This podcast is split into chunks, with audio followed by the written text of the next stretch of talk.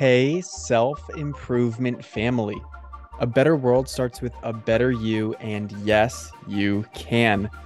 So let's take another step toward your best self today. When you think of the word self-discipline, what usually comes to mind? For most people, it's thoughts of restriction and restraint.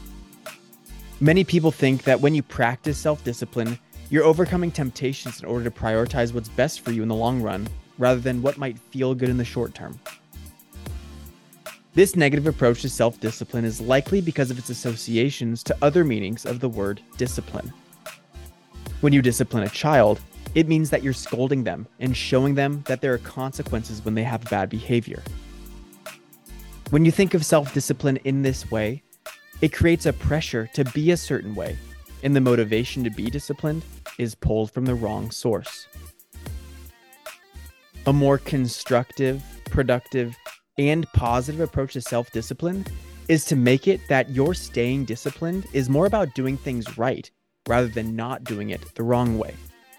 Meaning, if you play to win and reward yourself for positive performance, rather than reprimand yourself for lapses in performance, you feel much more inspired to be disciplined.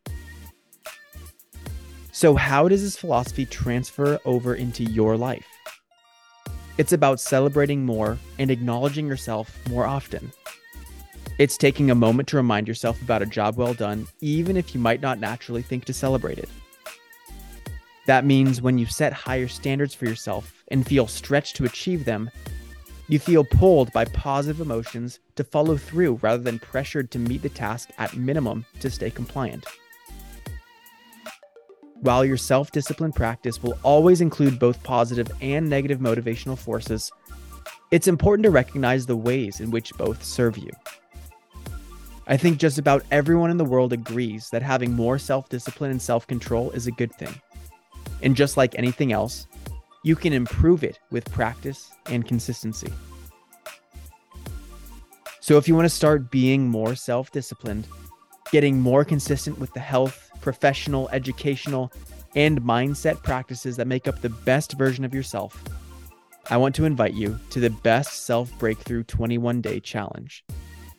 In this challenge, I take you through a step-by-step process that helps you build more self-discipline in your life, so that you can feel ready to take on the world and have unstoppable momentum. We can make 2023 the best, most productive, and fulfilling year of your life that sets the tone for your future. And this challenge is your first step forward toward it. Click the link in the description to register now. You grew today. Let's do it again tomorrow on Self-Improvement Daily.